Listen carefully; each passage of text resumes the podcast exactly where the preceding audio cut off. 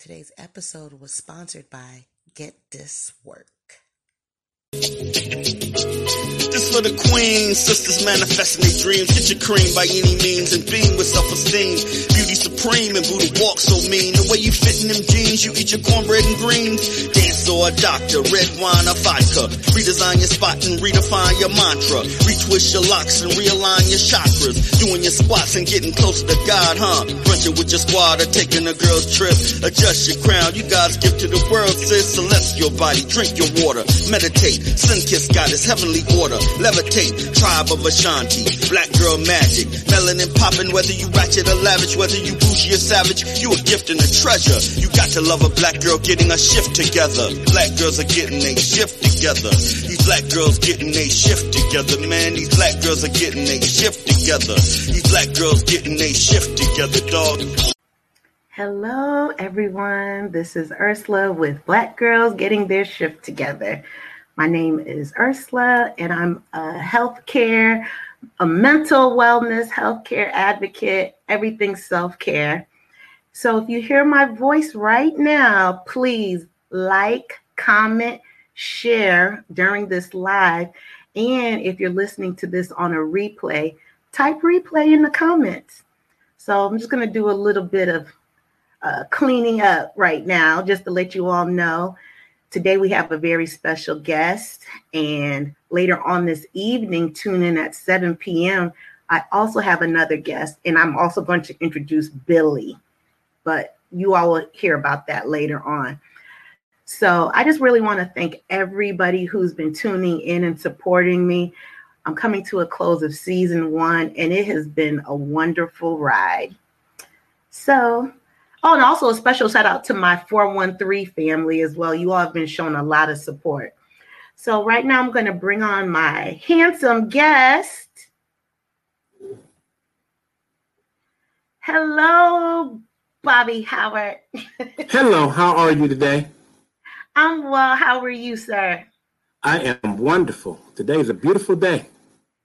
Isn't it? What what give me one reason why it's beautiful today? I like to stay positive. Well, it's beautiful today because we woke up this morning. I love it. It is outside. You're alive. Beautiful day. That's right. That's right. So I want to introduce Bobby to everyone. I'm just going to read his bio. This is a, a very packed bio, very impressive. But Bobby's been suffering with severe kidney disease, and he also received a kidney transplant. He also dedicated his life to helping others who face life threatening health challenges. He is also the director of LifeLink of Georgia's Multicultural Donation Education Program, and he continues to lead collaborative efforts with local, national coalitions, and community partners to spread the important message of organ donation. Also, he serves on the boards of Donate Life America, the NFLPA Former Players Board. Okay, I didn't know this part. Board of Directors and Metro Atlanta Concerned Black Clergy. He is president of the Atlanta chapter NFL Former Players Association and chair of the National Multicultural Action Group. Bobby has faithfully served in the following capacities president of the Association for Multicultural Affairs and Transplantation, president of the Georgia Transplant Foundation, a board of the United Network of Organ Sharing, and board member of the 100 Black Men of DeKalb County. That was a mouthful. So you are the perfect person to talk about donating life. so let me preface this firmly with anyone who's listening. I understand how some of us brothers and sisters how we feel about donating organs and or receiving organs. I have been that person as well. However, I'll go into that in the show later on, but donation of life of organs has hit me personally, not me physically, but a very close member of my family. So it has turned my thoughts on the whole idea of transplant and organ donation. So if you don't agree with it, I respect that. But if you do agree with it, have an open mind. And even if you don't agree, you'll learn some pretty good information today. That's all I had to say with that. So going forward, I mean, you know, well, we won't get into that, but you know what I'm talking about. So I'm sure you uh-huh. hear that a lot. So, mm-hmm. Bobby, where are you from? I want the people to know who you are a little bit before we get started. I am from the great city of Pittsburgh, Pennsylvania, home of the Pittsburgh Steelers, Pittsburgh Pirates. Uh huh. I'm an and Eagles Pittsburgh fan. Penguins. I'm an Eagles fan. Just oh, I'm sorry. you see my colors. I wore uh-huh. that just for you. you should not have because you guys lost yesterday to yeah, the Giants. Yeah, we won't talk about that. Okay. so, speaking of football, why don't you tell everybody about just briefly about your NFL career? Cool. Um, my NFL career, um, as I stated, I'm from Pittsburgh, Pennsylvania. Um, I attended Indiana, Indiana University in Bloomington, Indiana, on a football scholarship. I was drafted, you will like this, by the Philadelphia Eagles in the 1986 draft. Um, unfortunately for me, they didn't want my talent, so they shipped me off to Tampa Bay, and I played um, running back for Tampa Bay Buccaneers, and which was great. Um, you know, I only played three years in the NFL, um, but it was the you know really good three years, and something that I experienced that I would never thought I would never experience a day in my life. You know, when you're a little kid and you're watching TV and you're seeing all these great football players and they're so big and everything, say, wow, that would be great if I can just get in the locker room and get autographs. But I was able to do more than that and be able to take part and play. Um, it was great. It was fun. I enjoyed it. Unfortunately, some injuries to my knees um, uh, prevented me from playing more than three years. But, you know, it was a blessing. And, and sometimes I believe with life, you know, there are things that we want to do and there's things that we were placed on this earth to do. Yes. I ooh, that's deep. That's some good stuff. Wait, you know what? How was it your first game that you played in the NFL? Like what was the feeling and the emotions? Well, well I think the, the feeling and emotion, because I played in college, and, and I, I'll tell you this, I'm going to flip back to the college. That was the real emotion part for me, you know, as a freshman. Why was I, that? Well, we were playing the University of Michigan, and we played in what they call uh, the big house and they had over 100,000 people in a football game. I had never seen that many people a day in my life in one facility. So when I got in the game, I was 18 and I got the ball. I just dropped it. I mean, I just dropped it. Um, don't know why, but I just dropped the ball.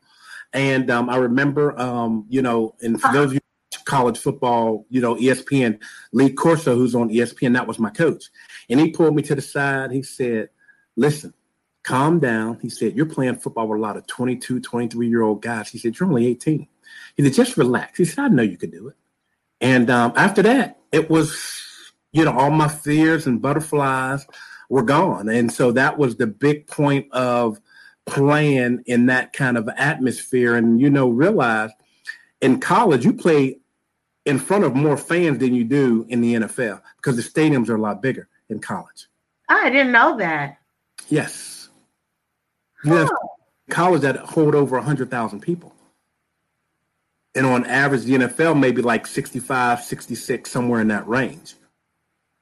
You know what? You're right. Because at the Mercedes Benz Stadium, it's 72. Mm-hmm. So, yeah, you're right. Interesting. So, how did that first hit feel? It was all right. I mean, I wouldn't, that wasn't my fear it was just being in front of so many people. The first hit, I mean, it's football. I got hit in practice, and um, you know, it was a hit. I got my tail up and went to the next play. Oh wow! So you just you were built for it. Well, I think you know you train for it and you practice for it, and you know, and you know, I started playing football when I was eight years old, and you know, I had older brothers. You know, I'm the youngest of eleven, and eight boys in that group. Now, the there's a big age gap, you know, between me and the, you know, I'm 56. My oldest sibling is 83. So there's a big age gap in between. And then me compared to my next sibling was a seven year difference. So getting in that, you know, and understanding. So being the one always beat up and wrestling and tossed. So when it was time for me to play with kids my own age, it was sort of like no challenge because I was used to playing with bigger kids. Wow. And wow. You know, and playing all those years and playing with rough and tumble and football with no equipment and getting hit by my brother, you know, he's 16 and I'm seven or eight and he's hitting me. It's like, okay, you know. you truly were built for it. Eight years old, right? Yeah. Mm-hmm. So let's fast forward past the NFL. So you said you had some knee injuries and that your career? Yes, it did. Um, you know, I had some knee injury, and I had this thing that, and I probably could have played more, but I had this thing that if it was going to be some surgery that was major, then you know, I lived out a dream that a lot of young men and young boys would like to get to. I just didn't want to go through no major surgery um, to do that. I figured I had the rest of my life, and you know, I did. If I'd just played one game, I'd have been happy, you know. But you know, I played more than that, so I was so grateful, um, and I just didn't want to have any more surgeries, and so I called it quits. Would you consider your NFL career a passion of yours? I don't want to say it was a passion; it was a goal. Oh. It was a goal um, um, that I want to do something that nobody in my neighborhood or kids that I grew up with, nobody had ever achieved that. Mm-hmm. And so, you know, like I said, if I would have just played one game or just went to one practice and say I did it, that was would have been enough for me. Wow, that's impressive. That's very impressive. How old were you when you decided to retire? I was 25. Oh, you were young. 26, yes. Well, you know, the average NFL career, it's not very long. It's only like 3.2 years, the average NFL career lasts. So, you know, you may see some guys who have the long tenure, but when you average all that together, it's only like 3.2 years. But it seemed like a, uh, the the life of a running back would be shorter because there's more hits, correct? Or correct. Yeah. Mm-hmm. And you know, it's it's a it's a it's almost like you know football. You got to look at it as a revolving door.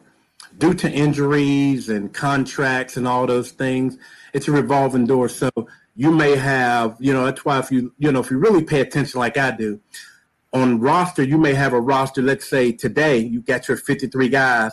Next year, you out of that fifty three, there may be twenty to thirty that are new. Oh wow!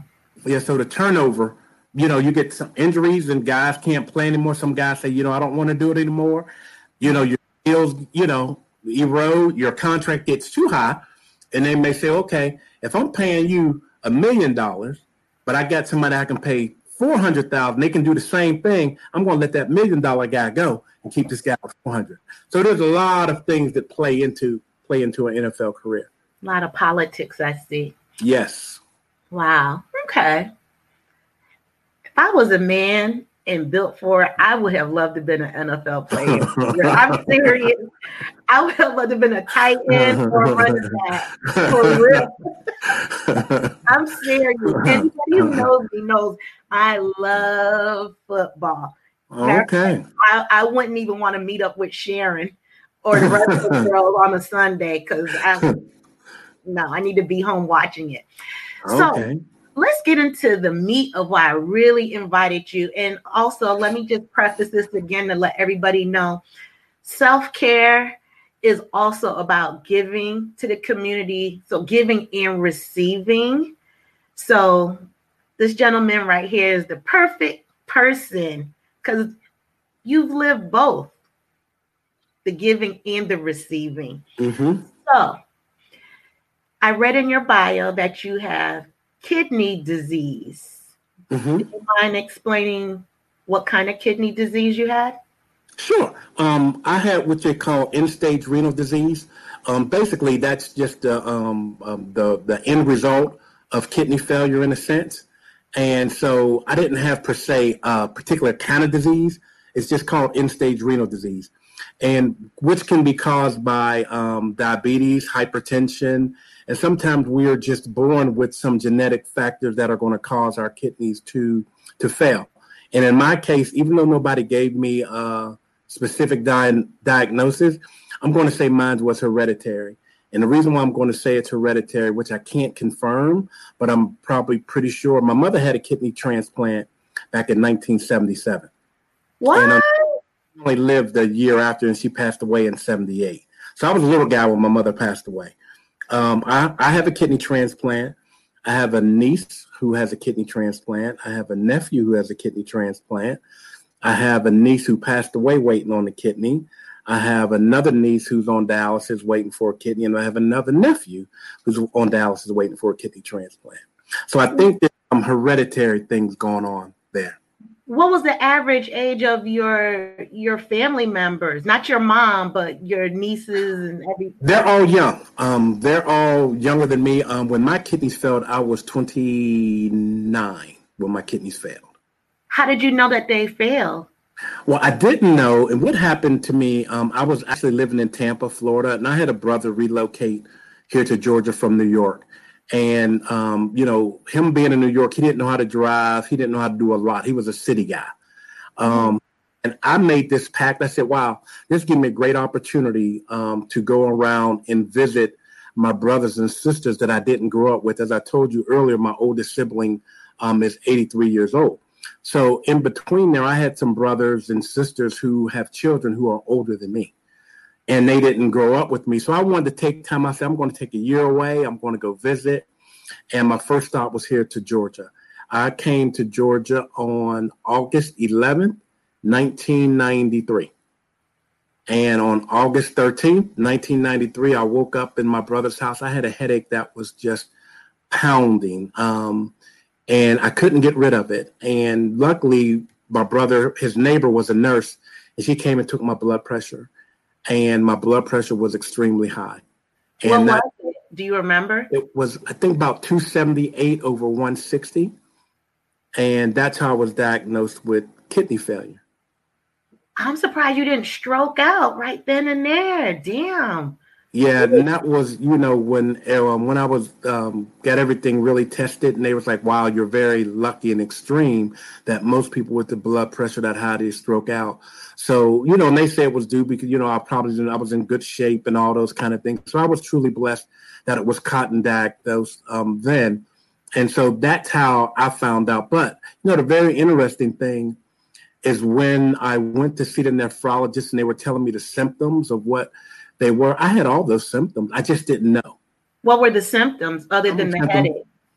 Um, I had night sweats. I had trouble sleeping at night. You know, like I would wake up sometimes and the bed was just soaked.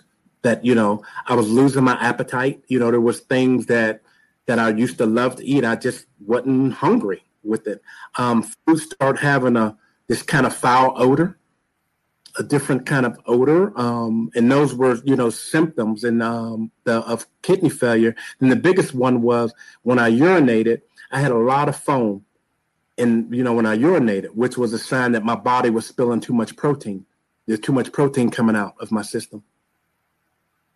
I thought protein was good for the system. Too much coming out. I was getting rid of too much. Oh. You know, oh. you're supposed to keep some things in. So it wasn't filtering, it was just letting my kidneys, your kidneys are a filtering system within your body. So it wasn't it wasn't filtering in the right way. So that's you know, those are some of the things. Then I my my joints, like, you know, and one of the things that was really dominant to me that I didn't check catch was I was playing softball and I remember I got hit in the knee with the ball. And um, my legs, well, you know, it was swollen, but it kind of moved to my ankle, and I didn't pay any attention because you know, playing football, you know, you'd have things swell up. But that was one of the symptoms. I had swelling in my ankle. And I thought it was due to the softball hitting my ankle. And it was actually due because I was in kidney failure. Oh my God. Really? How did that? I mean, when I say how did it make you feel like mentally when they told you this is what you have? Well, of course, of course I was I was shocked. You know, I was um, devastated, but I wasn't alarmed because I knew what my mother went through. I didn't remember everything that my mother went through, but I knew she was on dialysis. I knew she had a transplant. But I think the the sad part is that I asked them for a transplant the next day because I knew that part. Mm-hmm. And they explained everything to me about dialysis and, and those kind of things. That's where it really took some toll on my mental psyche. It's like, wow, here I am, one of the best, you know, at one point in time, one of the best athletes in the world at what I did. And now I am going to be strapped to this dialysis machines four days a week for four and a half hours each treatment. How did that happen? And yeah. what I've done differently and and you know so I, I, went through that period probably about the first month of being diagnosed. And once again i didn't start dialysis right away. I took some medications and and different things. So i was diagnosed in august but i didn't start dialysis until january. Mm-hmm. really? Yeah mm-hmm. so i was able to hold out. I was trying to hold out as long as i could you know and hoping i can get a transplant you know before then and once again, I had to start dialysis. And, and for those of you, you know, who are listening, dialysis is a treatment where all those things kind of, where I kind of mentioned before, as your kidney is being like the filtering system, that it helps, uh, it keeps what it needs to keep and it gets rid of those other products through your urine and when we use the restroom. And when your body, when your kidney is not doing that, there has to be a way to get those toxins and bad things out of your body. So you do dialysis, I did what they called hemodialysis, where um, it's a machine that I went into the clinic three days a week for four and a half hours each time I was my treatment, and they I had a um, a fistula in my arm, and where they stuck a needle in, and it was a big needle, it wasn't a small needle, it was a, a nice sized needle, and it drew the blood out. It went through what they call, well, I call it an artificial kidney, and it filtered all bad stuff out, and it returned the blood back to your body. And now, if you can imagine, I stopped using the restroom totally. Mm. And so that was how I used the restroom. So being on dialysis, there were some restrictions that I had, restrictions on my food intake. Um, some people call it a kidney diet. It wasn't no darn diet. I just was restricted on what I could eat. And, you know, for example, I can only drink 32 ounces of liquid a day. Even now? No, that was when I was on dialysis. Oh, okay, yeah. 32 ounces of liquid a day. Um, my protein, I could only have eight ounces of protein in a day. If I had any liquid, it had to be a clear liquid. You know, had to um, no no salt. You know, very low sugar. Um, you know, I had to weigh everything that I ate, and it, I went from 235 pounds um, the day I was sick, and the day I got my transplant, I was 167. Oh my God.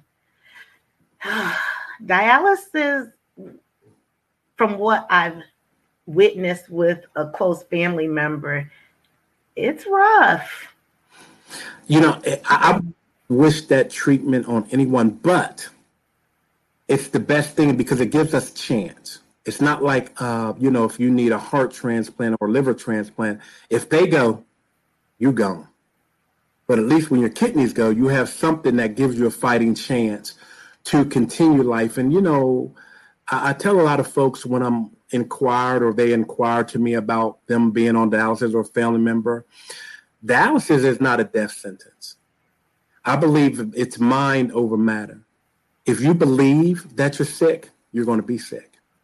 But if you believe that you're going to be healthy, you're going to be healthy. So you go through it and you deal with it, but you have to live your life and take it one day at a time. And as you take life one day at a time, dialysis or your diagnosis shouldn't prevent you from living. And that's what it's truly all about is that we have to live. And that's what I had to do. I had to put things into perspective of that I wanted to live and I wanted to fight. And, you know, for me, you know I, am a religious kind of guy. I love gospel music. You know gospel music is is my go-to. I'm listening to gospel music. If folks get in my car they're going to hear gospel music because that's what i play. Right. and you know one of the things that kept me going was gospel music. And i remember one of the technicians i had one day she said mr howard she said you know i sit sit and watch you and she said um, you mind your own business. She said, you're always trying to encourage everybody else. You know, she said, what do you ever do for yourself? And I told her, I said, you know, life isn't about me. You know, it's about what we can do for our fellow man and how we can assist our fellow man. I'm, I mean, I am truly blessed. I've been truly blessed to achieve and go through a lot of things that I've been through, but it's very important that I give back. And so when I was on dialysis, I just wanted everybody else to do better. And she told me, she said, you know what? Because of the way you are, you're going to get your transplant. How about the next week I got my phone call? Really? Mm-hmm. Okay, so well, let me tell you my experience from it. So, someone who I used to date a long, long, long, long time ago, he actually had, he also had a kidney transplant. So, talk about being ready when it's time, when it's showtime. He was on dialysis for about six months. And then uh, he was on the list. So then he got a phone call, and that's when they said, Look, we have a kidney for you. And he, of course, said yes, but they had explained where in their conversation, he said, Well, why me? And they said the first person they called repeatedly didn't answer the phone. So they moved on to the second person that second person had pneumonia. So he was the third phone call that day and he got his transplant. Wow. And it was from a 19 year old in Puerto Rico that was in a tragic car accident. And he was um, a donor, and that's how he got his kidney. Oh, wow. wow. So you know, they call his kidney Jesus. Oh. you know, that's very because I was the fourth one called for my kidney. So, what's your story with your phone call? Well, my the first person that they called, he never responded. Um, the second person was on a cruise. Um, you know, back then they had what they called dialysis cruise. So if you were a dialysis patient, you can get on a cruise. Um, and he couldn't get back. Um, the third person um, was a young lady um, that I actually met when I before I received my transplant. That she was actually in the hospital, but she had some other medical conditions. And just you know, I tell you, when you're when you're kind of blessed and in and in good favor, is that she told them, "Hey, don't try to fix me. Give it to the next person. I don't want this kidney to go to waste." And I just have did. Wow. Yeah. How old was she? I, I don't remember how old she was now. Now I'm dating myself. This was 26 years ago. That's how long I've had my kidney is 26 years. The same one? Yes. I thought. Okay, so excuse my ignorance. Will you, when you pass away, like, will you still have that same kidney, or do? I was under impression that from that same guy that because he was not taking care of himself and his doctors told him, Look, you're good for about 10 years. so he wasn't taking, that's probably why they told him that. well, yeah, I mean, I wasn't going to say it, but I would just add to that.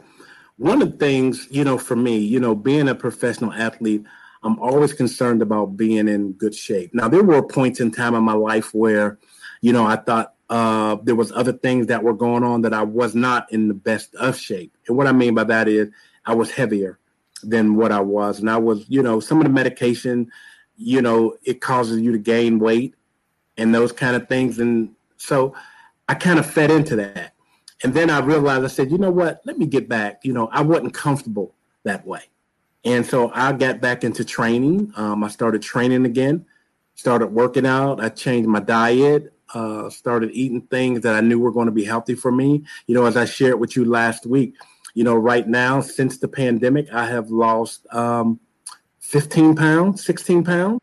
Um, you know, I do yoga four days a week, and and you know, when watching my diet and not eating past a certain time at night, and I feel wonderful. I mean, my energy level is just through the roof.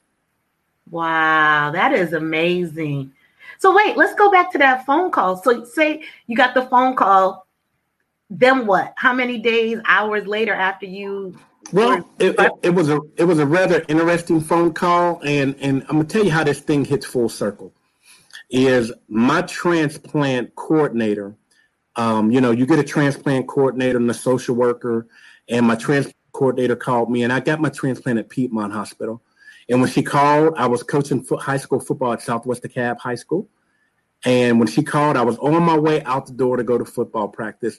And I was something said, nah, let the phone ring. But then something told me, go answer the phone. So by the time I got to it, it stopped ringing. So my I was wearing a pager, so my pager goes off. And I looked down, I was getting ready to pick up the phone down, and my phone rings again. And when I pick up the phone, it, it was the young lady, and she told me, Mr. Howard, she said, I have good news and I have bad news. And she said, What do you want first? I said, Give me the bad news she said, "Well, um, you know, you know, we tested your brother, and you know, at the time, my brother was incarcerated, and you know, he was in Pennsylvania, and he was tested, and she said, unfortunately, he's not a match for you." And she said, "But the good news is, we found a kidney for you." I said, "You got to be out of your mind," you know. and she said, "We found a kidney for you."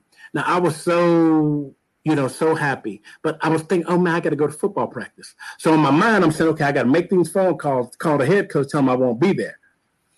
And so, but then they said, well, okay, make sure you get somebody to drive you and all this stuff. And, you know, and I'd already had a bag in my trunk, uh, you know, just in case. So they tell uh, you to stay ready like that, to have a bag yes. ready? Really? Yes. Mm-hmm. Wow. And, uh, so I called a friend of mine and and she came and picked me up and took me to Piedmont. My kid, you know, at the time where I was living at in Atlanta, I was probably 15, 20 minutes from Piedmont Hospital. It probably took about five hours to get there. It just, I was just rushing. You know, I was so excited, but it was the longest 15 minute ride ever. And once again, so being so excited, I forgot everything the lady told me what what I needed to do when I got to the hospital. So I didn't know what to say. So I just walked up and said, "Hey, I'm Bobby Howard. I'm here to get my transplant. Where do I go?" he looked at me and said, "Sir, that you, you got to go." You know, they came out, but I forget exactly what told what she told me to do. I was just so excited, and you know, it was it was, it was a Tuesday afternoon. I got the call about two o'clock. I was at the hospital about four. About four thirty, they were prepping me. They were, you know, you know, shaving. I had to take a shower. All these things. They were putting all these IVs in and you know, by eight o'clock that night, I remember, I, uh, you know, the, I woke up, I was in the recovery, and the first thing I asked, did I go to the bathroom yet? And they held up that little bag, and you see all my urine. I was like, yes. Yeah. you know. Mm-hmm. Wow. What was the recovery like? Well, for me, it was a little different. You remember now, a former athlete. So my recovery, you know, back then they said, "Oh, you're going to be here for about a week." I was home in three days. You know, because I was used to, you know, in football, when you have these injuries and different things and have surgeries, they get you up and get your body back moving. So that's what I was used to. I'm like, okay, when can I go walking? Mr. Howard, you can't go walking yet. I'm like, looking, I'm like, oh yeah, we can. Because that's the only thing I knew. Is that, you know, don't lay in bed. Let's start moving your limbs and all those kind of things. And so I was up and walking on that Wednesday and and you know I was doing things they told me I shouldn't do, but I was doing them anyway because I was kind of um, young and wanted to get back to doing some other things. Um, so such um, a guy, I, such a guy. I was in for three days. Had my transplant on Tuesday. I was home on that Friday. Wow. Ooh. Your mind was already set before you knew you had the kidney disease. Well, wow. you know, I've, I've always been a forward thinker. And in that forward thinking um, is that always try to look out. And once again, you know, this whole process has taught me a great deal about life. Life isn't truly about me. It's about what we do and the people that we impact while we are here. You know, um, I truly believe if I'm doing the right thing, people will be placed in my life to assist and help me um, um, to do to do but it's not about me i mean i will receive whatever god has for me or whatever there is for me i will receive that but if i don't give back and help those who are less fortunate mm-hmm. as as i am yeah. then i'm not truly here and so all of that process, you know, I had goals and plans, and even when I was on dialysis, you know, I had said a prayer one day. I said, you know, Lord, if you blessed me with uh, knowing that someone loves me enough that when their life is over, they will say yes so that I can have a kidney. I will do everything in my power to make sure that I spread the word. Number one, to let people know how important life is. Number two, to let people know that we have to enjoy each and every day because we never know when it's going to come to an end. And number three, I wanted to educate people about how important organ donation and kidney failure was in our community. And lo and behold, going through that whole process, I never thought in a million years, I didn't know what Lifelink of Georgia was. I was given the opportunity, I interviewed, and I got the job. And I have been at Lifelink. Uh, February will make 26 years. I got hired. Three, I got my transplant. I got my transplant October 25th of 1994 and I was started Lifelink of um, February of '95. Wow, that is amazing. I want to definitely this next segment is to go on and to talk about the um, what somebody can receive from a person. But before I say that, ask you that, ever since I started this podcast, I have shifted my mindset and I do agree with you. If you work in your purpose, that God does set up people to be there to help serve you so that you can serve other people. That's just my thought process. Mm-hmm. And I look at myself and everybody else, other people look at themselves as a stone or a pebble. And I've said this before on my podcast. When you throw that stone in the on the in the pond and that ripple effect that it makes, and you can choose to be a positive effect or a negative ripple effect. Mm-hmm. Not that one is better than the other, but it really is.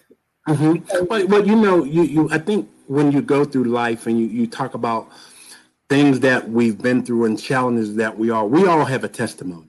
Everyone has a testimony. Everyone has a story.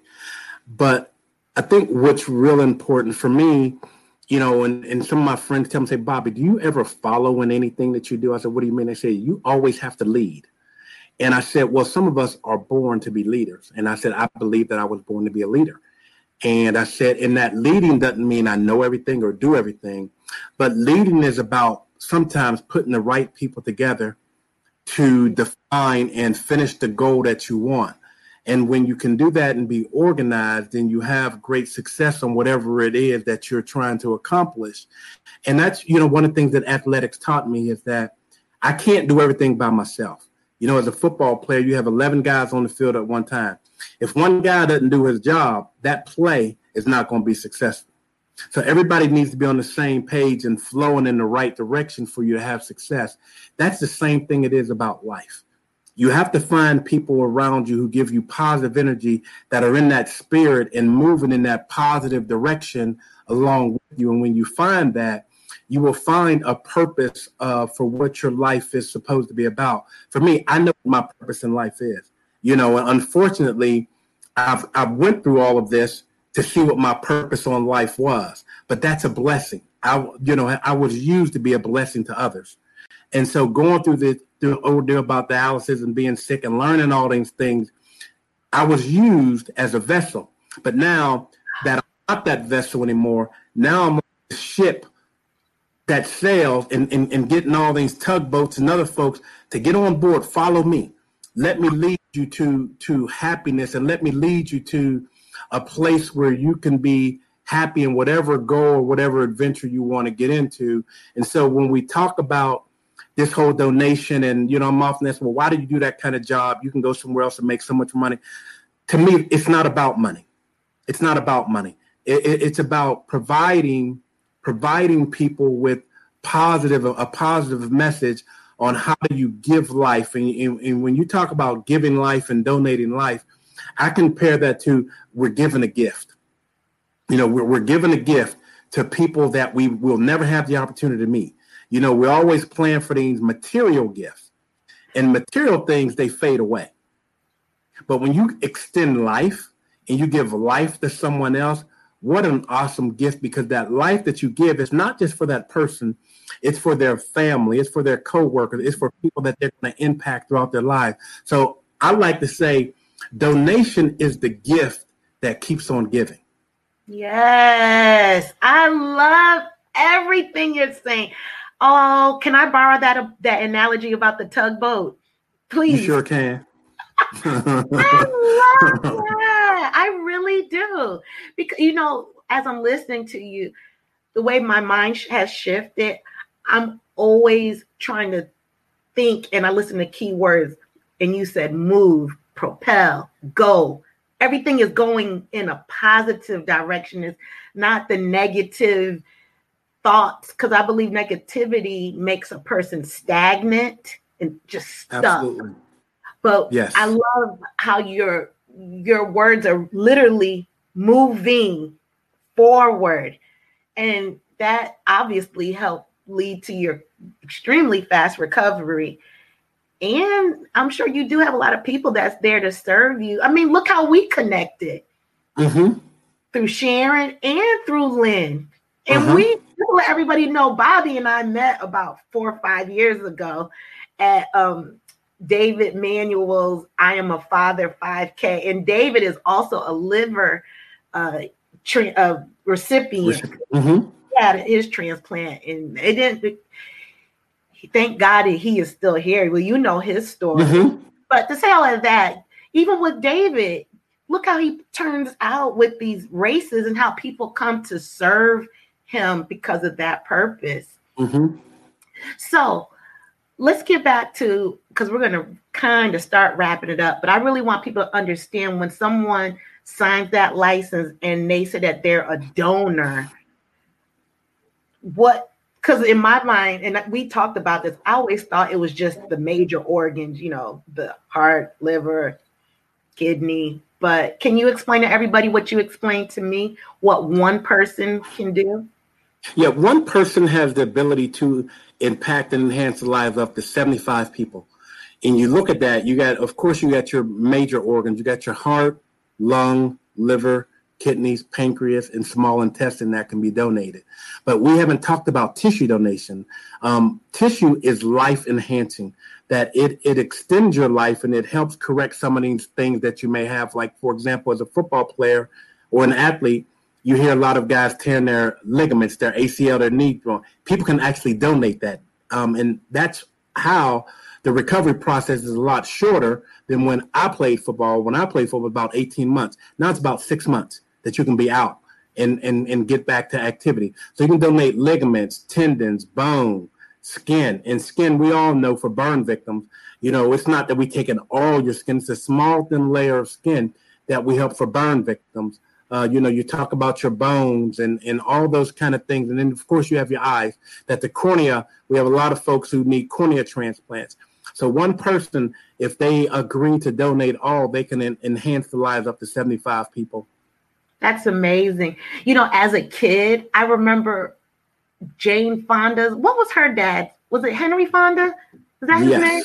Mm-hmm. When he passed away, that's the first time I ever heard about donation as a little kid, and he had donated his eyes. Mm-hmm. That blew me away as a child. Look at this in full circle, and look, I'm talking about it now at 28 years old. wow, that's a lot of people. Yeah, and, and you know, and even you know, if I you know if I can just hit on this real quick, you know, especially when we look at our community, the Afri- African American community, donation is vitally important. It's vitally important that we get involved in this whole donation process. A few quick statistics here in the state of Georgia, we have close to 5,000 people waiting for a life saving organ transplant. African Americans make up 64% of that list here in the state of Georgia. And when we that number, that 64% numbers, 97% of the African Americans who are waiting are waiting for kidneys alone. Kidneys are the only organ that we do matching for. So in most cases, it's best that your kidney comes from someone in your same ethnic background. So when we don't donate, our people suffer on dialysis and they die. which is very alarming. And, and, and what causes a lot of kidney failure, high blood pressure, diabetes, obesity. We have to do better. We have to change our diet. We have to start exercising. We must pay attention to labels. We have to do these things, drink more water. We have to live healthier lifestyles so we can stop this, uh, stop the number of people who are going to be placed on dialysis that ultimately need a kidney transplant. So we hear these things on a daily basis and, and about people eating healthier and all those things. Please hear me if you don't hear anything else.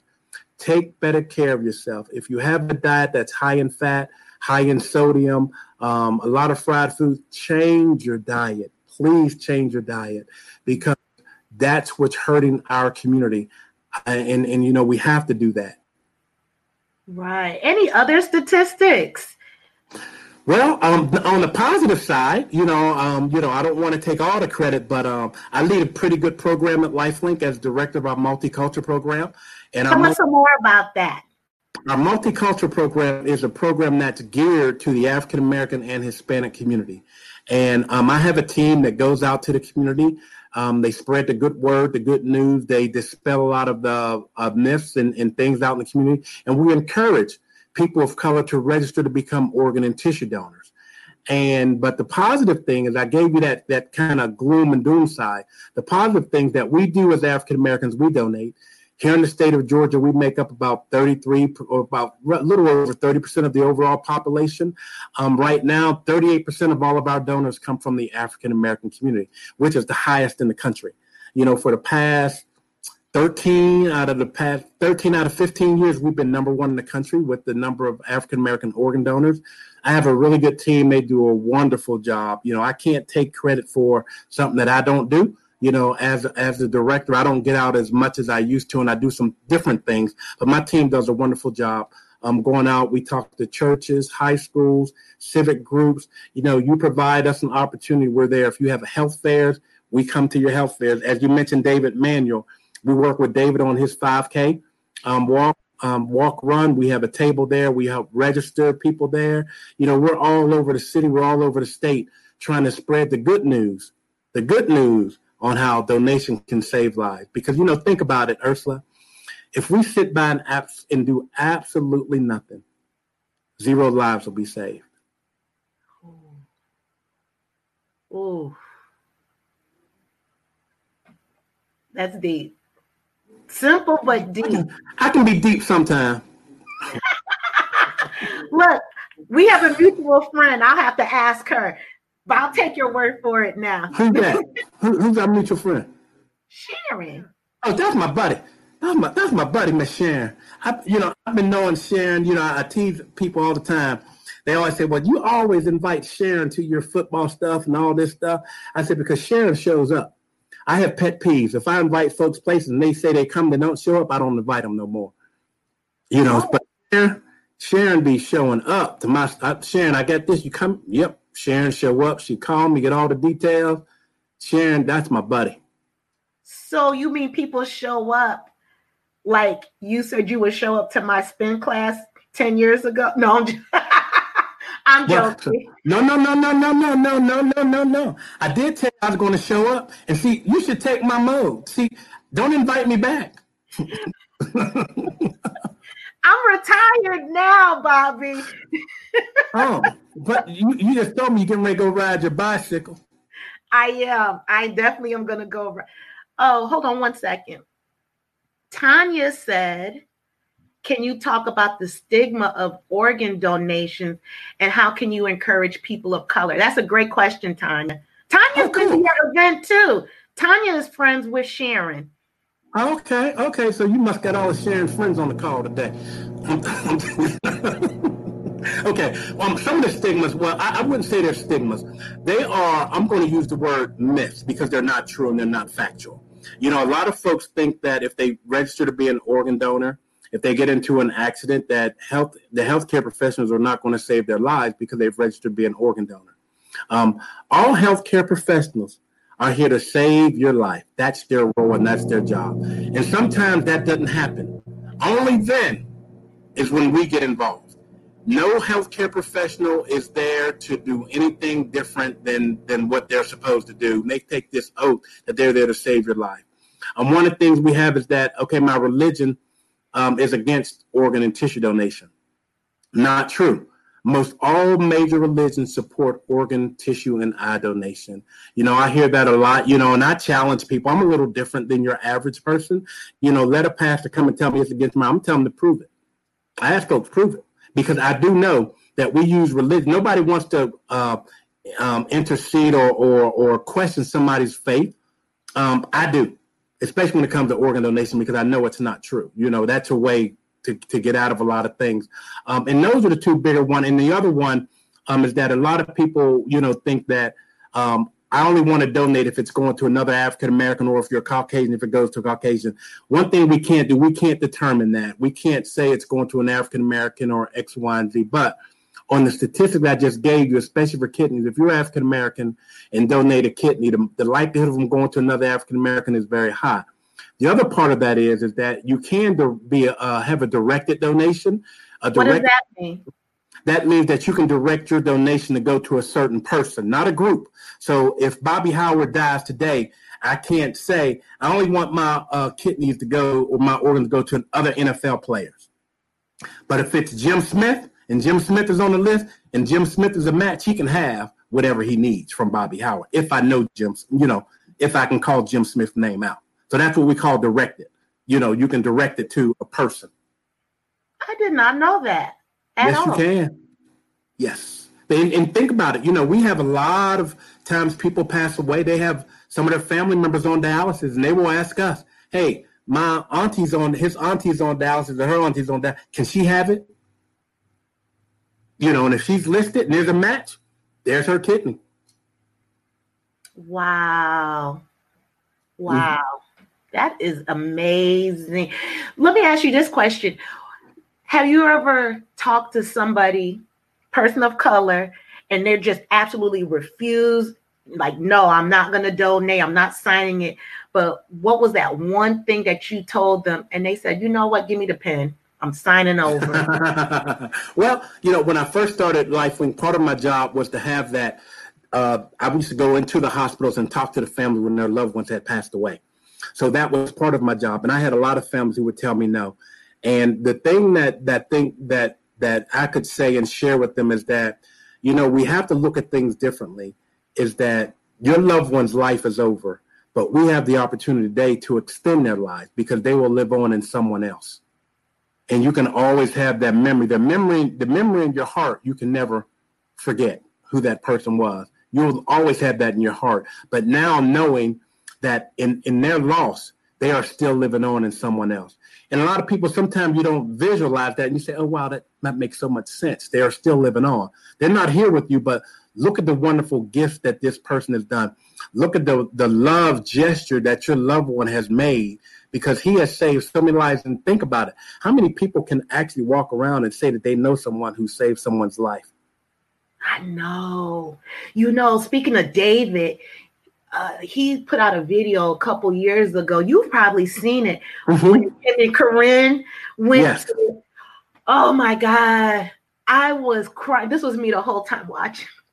because the way, so everybody who doesn't know, David, like I said, he had the liver transplant and he went to visit the mother of the young man who passed away and David knocked on the door. And when the mom opened the door, she's crying and David's hugging her. That was so touching to me. And you're right, she saw her son live mm-hmm. on. Mm-hmm. I was in a black man, but he's still he's still living on. He's mm-hmm. making his mark. That's amazing. And you know, and you know, Ursula, I, I, I truly believe that we're all given people and sometimes we just don't have the correct information to make a to make an informed decision. And I believe when we have the correct information, you know, we make positive decisions. Now, I would like to share, you know, and I hear this all the time, and I'm always sharing with folks is that we can't always believe what we find out on the internet to be true.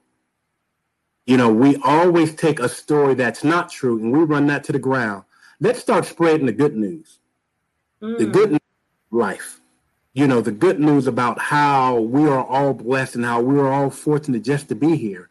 And for our, our Christian and, and, and religious folks out there who are listening, think about it. You know, if you are really struggling with donation, let me give you the straight point to why you shouldn't even be struggling today. You know, when you think about God and, and, and how we are here, God sacrificed his son for all of our sins so we could be here. So if you're a true Christian and you believe in God, then organ donation is not a problem for you because that's truly what it is. It's a sacrifice of yourself when your life is over that you're extending life on to someone else. That's why we're here. And if you're a true believer, you would follow in that mode. But I do understand and know that we interpret things the way we want to interpret it. And but the true reality is that especially for women, think about it. You are here because God made a transplant. When God took the rib from Adam to create the most beautiful creature in the world, that's a form of donation. So it's already out there that it's okay. Where's my pen to sign? No. and for the record, I've been an organ donor. It's on my card or my license probably for 10, 12 years. You want to hear something funny? Mm-hmm. When I actually signed it to get my license renewed, it was right over there at the South DeKalb precinct. and as soon as I got my license back and I saw it, I instantly regretted it at that moment. And I wanted to go back and tell them to take it off. I was just, I my mind wasn't there. I was misinformed. And anyways, I never got it changed. And I had no, I have no desire to, but and, and you know, once again, it's a good thing. Things happen for a reason. And like, as you said, the key word, you were misinformed at the time. When we know better, we do better. But sometimes we have to seek out some things instead of everything can't come to us, but we can't wait for it to hit our family, become personal before we want to get involved. Because we have to help those who are less fortunate. And I, once again, we are all truly blessed. Some of us are not as blessed as others, but we're all truly blessed because we woke up this morning. So if you woke up this morning, you're blessed. And being blessed is that we have something to offer yeah. to someone else. We yeah. have that to offer. And and and I know you're getting ready to close, but I would like to end on this. Think about when you go to register to be an organ donor, you are preparing to give a gift. We're in this in getting ready to get into this holiday season. I know we're in a pandemic. It's going to be different this year. But we we plan for birthdays. We got to go out and buy all these gifts for everybody. All those things are material. So I want you to register because you are giving getting ready to give somebody a gift. The only difference is you're never going to know who received that gift. Mm. Bobby, tell people how they can register if they want to. Sure, there's several ways you can register. You can, um, when you go to renew or get a driver's license, you can go register um, there. Um, you can always go to the website, which is donatelifegeorgia.org. You can register there. Um, if you want someone to come out and speak to your group and, or some of my staff, you can give us a call at 770-225-5465. We can register. All of my staff has a, um, uh, a phone app where we can just scan your driver's license and it goes right to the registry. Um, you can call our office and get a paper form. We can send you a paper form. You can register, send it back. We will upload that form and get it into the registry. Um, you can always go to, we have another website, is reg- registerme.org. If you have an iPhone, you can go to your health app and register on your iPhone um, to be, um, uh, it's on there to be an organ, eye, and tissue donor. So those are the way that you could register to be an organ, eye, tissue donor. That's amazing. And just to let everybody know, if you didn't catch everything he said, I'm going to put everything he said in the show notes so that if you decide to register, you have no problem doing that whatsoever. Do you talk to any of your NFL, um, your peers about yeah, I am, I am the current president of the Atlanta chapter of the former players. And one thing, you know, since I've been a part of the chapter, um, if I have something going on or want my guys to get involved, they support. You know, we have a couple guys now um, in our chapter who are on dialysis and they need transplants. Um, and so we my, my guys are, are involved and interested um, in what we're doing with LifeLink. Um, and also, um, as president, you know, I'm involved with a lot of organizations. You had mentioned um, our common friend, Miss Lynn. You know, I'm working with Lynn on on her yeah. sneaker project, the Eco Sneakers, and we're going to do something together um, on December the 5th we're doing something together on that day um, with collecting old sneakers and, and doing that. Um, you know, I'm just, you know, if it's something that I feel can help someone, you know, I try to get involved and, you know, and be a support and lending the talents of my NFL guys to be a part of it as well. I love it. Love it. Love it. Love it. You know what? This was very informative today. Like I said, um, the only reason, one of the many reasons why I'm doing it is because it has hit me personally with the close family members. So that was also one of my motivations for becoming a donor because just to watch them go through what they're going through now, it's it's a lot. It, it's truly a trickle down effect. But any parting words of wisdom? You've been dropping gems all day. give, give, the people one more, Bobby. well, one more. I'll let you have the last word. Well, I, I, will, I will just say that you know I am very thankful for these opportunities, and thank and I thank you for giving me this opportunity not only to talk about me, but to talk about life in general and to talk about how we can extend lives of others. And, you know, you yourself out there may be in need of a transplant or something one day. So, you know, I always try to provide information that's helpful for everyone. But in parting, you know, I would just say that, you know, organ donation is here to stay. And don't think of it as about death. Think about it as life donating life and giving life. We're extending life, and I am just so thankful once again to all the all of you who who've dialed in to listen in, and I hope that you have gotten something out of this. And you know, in parting, I always say, and I said it earlier, if we sit by and do absolutely nothing, zero lives will be saved. Please register to be an organ and tissue donor because the life that you save today could be the life to save your loved one tomorrow. Ooh. And on that note, I am not going to add anything else onto it. I love that, what you just said. Bobby, thank you so much for taking time out of your extremely busy schedule and just being on board when I when you and I talked last week. You were just on it. And I believe this is why I do have my platform so that I can spread the word or whatever the topic is, it's always going to resonate with one person. So thank you so much. Do you mind staying on after we go? Sure. Thank you. Good. Take care. All right, everyone. Thank you. Please tune in tonight at 7 p.m. We will have Derek Jones of Relationship Gumbo, and we're going to talk about Billy. So stay tuned. Take care. Thank you for joining me on this episode of Black Girls Getting Their Shift Together. If anything you heard today made your soul vibrate, please like, comment, and share this episode with two of your friends. Thank you, and I love you all. This for the queens, sisters manifesting their dreams. Get your cream by any means and beam with self-esteem. Beauty supreme and Buddha walk so mean. The way you fit in them jeans, you eat your cornbread and greens. Dance or a doctor, red wine or vodka. Redesign your spot and redefine your mantra. Retwist your locks and realign your chakras. Doing your squats and getting closer to God, huh? Brunching with your squad or taking a girl's trip. Adjust your crown, you God's gift to the world, sis. Celestial body, drink your water, meditate. Sun kiss goddess, heavenly order. Levitate, tribe of Ashanti. Black girl magic. Melanin popping, whether you ratchet or lavish, you bougie or savage, you a gift and a treasure. You got to love a black girl getting a shift together. Black girls are getting a shift together. These black girls getting a shift together, man. These black girls are getting a shift together. These black girls getting a shift together, dog.